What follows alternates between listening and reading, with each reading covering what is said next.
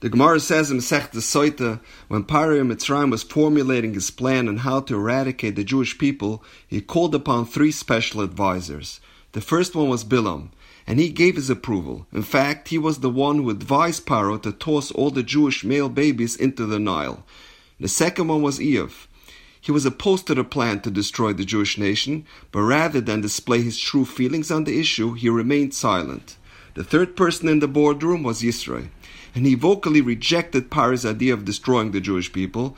Yisro's loud protest angered Paro, and Yisro had to flee Egypt in order to save his life. The Gemara continues by telling us that each of the three advisors was rewarded or punished according to their deeds. Bilam, who encouraged the execution of thousands of innocent Jews, was killed by the very same people that he sought to exterminate.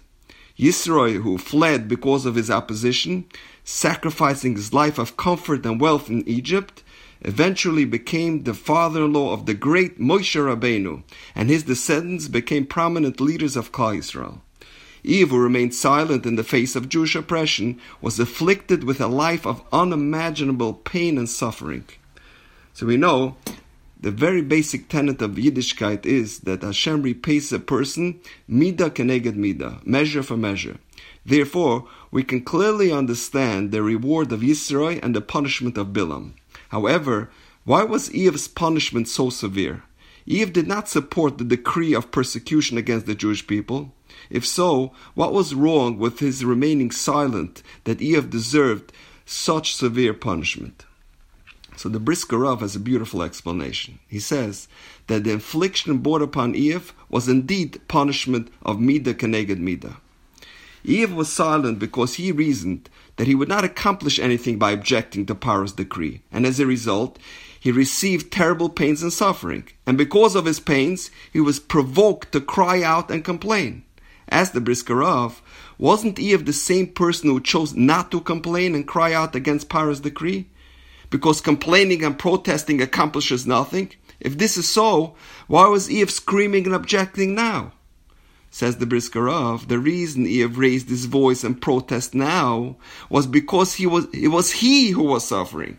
And when one suffers, he instinctively yells out in pain. Although yelling may not alleviate the pain, but when someone is in pain, the natural reflex is to scream.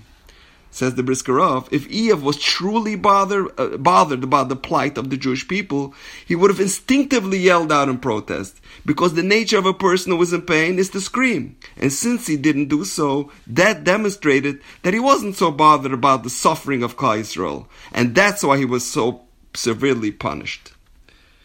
A few years ago, one of the most tragic stories in recent Jewish history happened right here in Borough Park. A little Jewish boy was kidnapped off the streets on his way home from yeshiva, and he was later, rachmana litzlan, violently killed by a deranged lunatic. While searching for the boy, they decided to collect all the surveillance videos along the route from his way home from yeshiva. And then they called down the father to watch the videos and to identify his son. When he started watching the videos, he said, Yes, this is my son walking there. And then he observed that he made a wrong turn and he started walking the other way, away from his home. And he, saw, he started to scream at the screen. And he said, Leibi, wie geisti? Where are you going? And as he continues to watch the videos, he breaks down and he cries, Leibi, Leibi, it's the wrong way. Why are you going there? And the question is, his son was not in the room with him, and there's no way he can hear him uh, telling him that he's going the wrong way. So why is he getting all worked up if all his yelling and his screaming will not accomplish anything?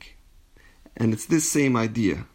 When a person is in agony or he, he senses impending doom, he instinctively screams out in pain. And this concept reminds me of a story I once heard in the shiur. Reb Schwab was recounting about the years when he was learning in Slobodka Yeshiva. Every year he went back home for Pesach. One year he wanted to go home for Pesach and he had no money for the fare. So he went ahead and borrowed money from the Rosh Yeshiva, the Alter of Slobodka, and he traveled back to his home in Germany. When he returned to the yeshiva after Bein Hazmanim, he returned the money and he said thank you. The Alter told him, You're not supposed to say thank you for a loan, because that is ribis devarim. and it is considered interest just by expressing thanks. So the next Bein Hazmanim, again Reb Schwab didn't have sufficient funds for his ride home, and he had to borrow money again for his way home. Now, when he returned after Yontif, he repaid the money, but he was careful not to say thank you.